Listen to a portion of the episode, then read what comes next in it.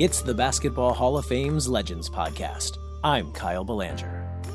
Joining me today is a man whose name is synonymous with one of the most precious substances on earth, the Pearl. Earl the Pearl Monroe is a 1990 Naismith Memorial Basketball Hall of Fame enshrinee, a 1973 NBA champion with the New York Knicks and one of the greatest rosters in professional basketball history. He was the number two overall selection in the 1967 NBA draft by the Baltimore Bullets, a four time NBA All Star whose number 15 is retired by the Knicks, and his number 10 is retired by the Washington Wizards. Mr. Monroe, thank you so much for joining me today. Well, Carl, it's nice to be with you. Earl, I want to start sort of back in Philadelphia, where you became one of the most sought after ballers of your era. Um, of course, when it came time to play in college, you chose Winston-Salem State to play for another legend, Coach Big House, Clarence Gaines. Can you talk about playing for Coach Gaines uh, and, and how you knew that that was the right choice for a young Earl Monroe?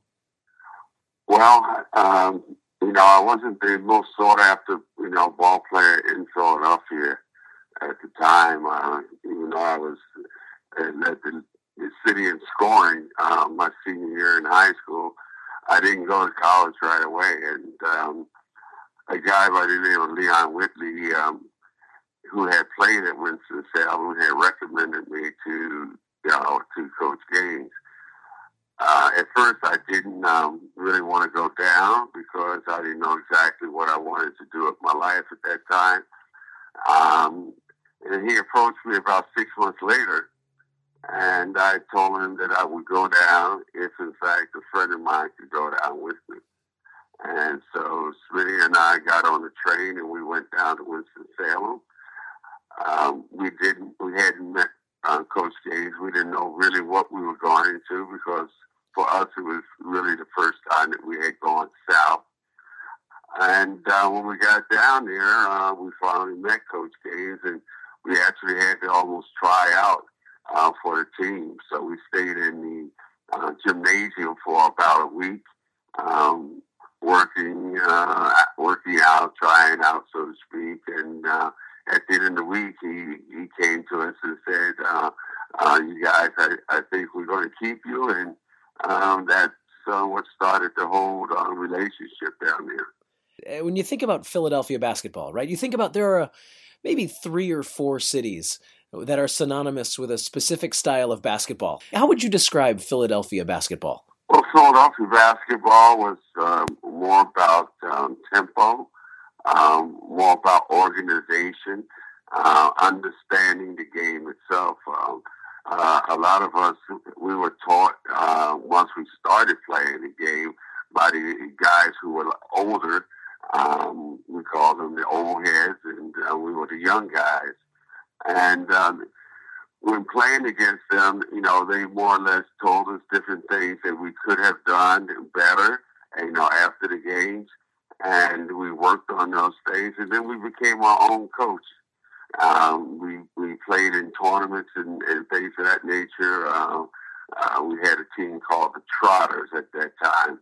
Um, uh, Smitty, Steve Smith, um, John Anderson, Ronald Reese, uh, George Gillespie, Edwin Wilkinson, and we coached ourselves. And we won a lot of tournaments and things of that nature. But I think the, the main thing, it got us to understand the game of basketball and understand understood the nuances of how to do different things and get better. Philadelphia basketball certainly is marked by that. It's it's gonna it's not gonna be out toughed and it's not going to be out organized still to this day. That's what I love about Philadelphia basketball. So after Winston-Salem, uh, the Baltimore Bullets made you the number two overall draft selection in 1967. And that draft, just thinking about that draft, it's remarkable.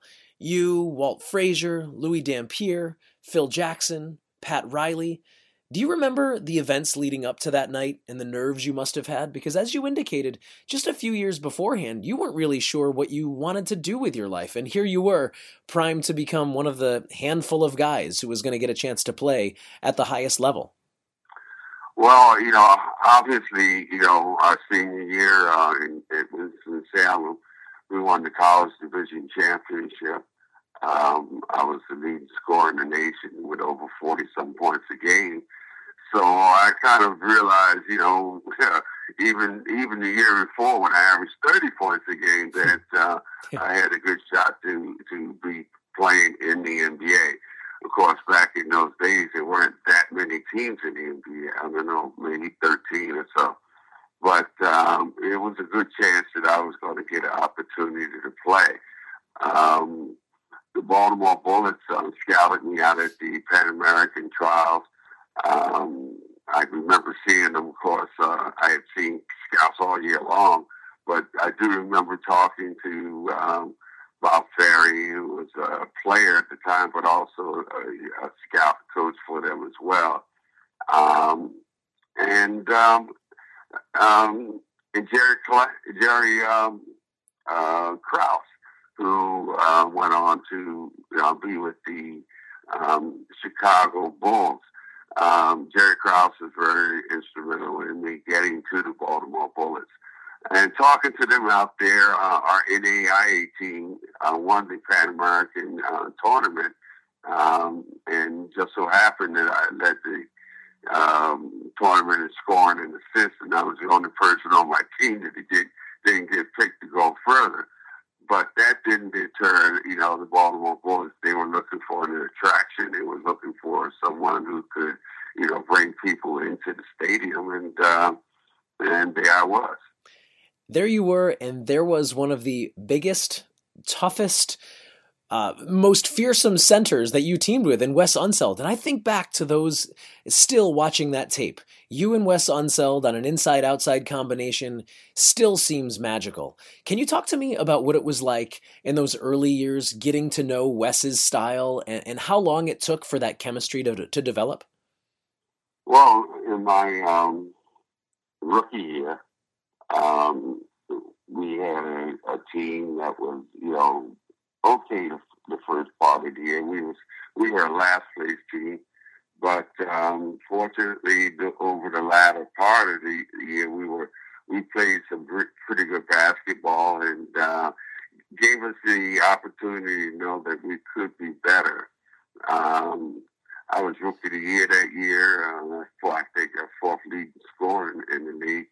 And the next year, we we drafted um, Wes Unseld, and um, you know it, it, was easy just kind of flow into Wes because Wes, you know, he was a rebounder, he was a, a outlet passer, and he, he, was all the people that. Uh, you know, that I needed, so to speak. Um, of course, along with Gus Johnson, those guys kind of cleared the boards and got the ball out and made it easy to be out on the on the on the you know outlet passes and things of that nature.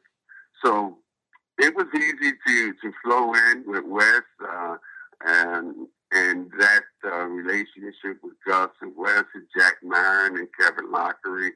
Uh, we went from last place to first place in, in, in the East, and um, from there, you know, we just kept on flowing. We're talking with, of course, Earl the Pearl Monroe. Earl, I, I look back at all of those incredible, unbelievable highlights, and I read the quotes that you've said throughout the years about how so much of what you were doing was just having fun with the ball, freelancing in the moment.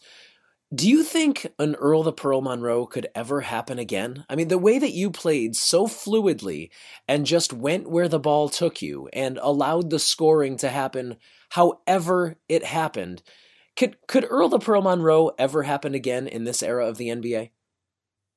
Well, I, I mean, it's e- it's easier nowadays. I mean, when you when you look at the game, I mean, this is you know essentially the game that I that I came into the NBA with. So, I mean, I see inflections of things that were done back in the '60s and '70s. You know, uh, as a part of uh, as a part of this game. Um, the game today is, uh, you know, you have more isolations, you have more, um, you know, individual type of things that, uh, you know, that were kind of banned, so to speak, before I got into the league. But, uh, you know, it makes it easy to look at this game because, uh, you know, this is the game that I've seen through my own eyes most of my um, playing days. Uh, after the 1971 season, Earl, you were traded from Baltimore to the Knicks.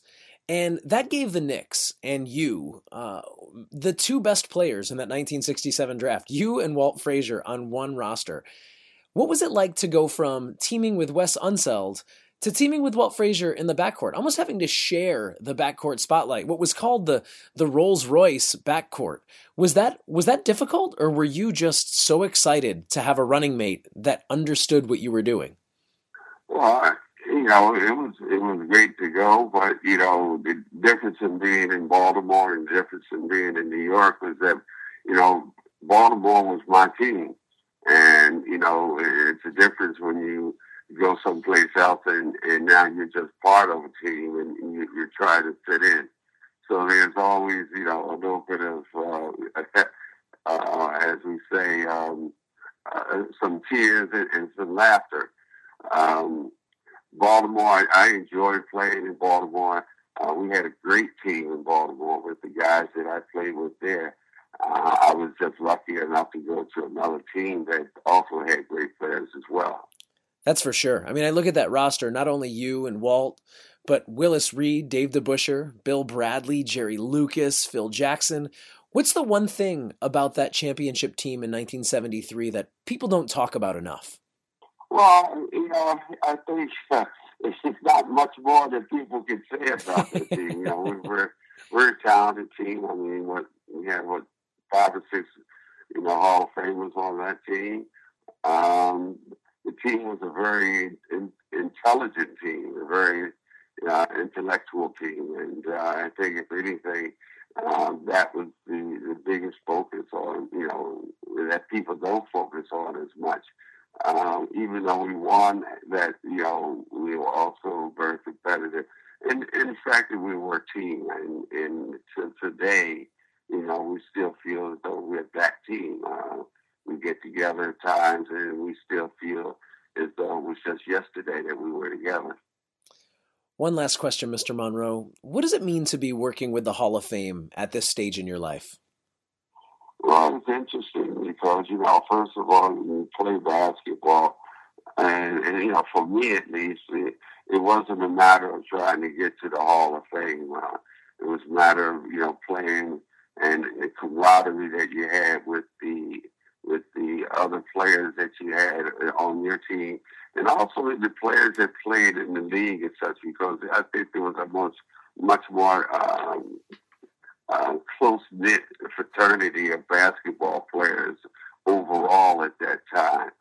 But um, you know now you know we you know we are playing and we we finished playing and now we're in the Hall of Fame and such. Uh, it's a great feeling and. Uh, trying to do the different things that we need to do to try and um, keep on promoting the Hall of Fame because it, it's the most prolific thing about basketball. And uh, we're just happy to do what we can do to make it happen.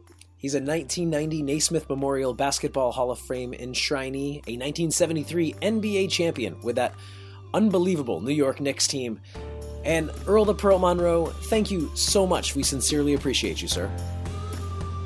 Well, thank you. I appreciate it myself. Take care.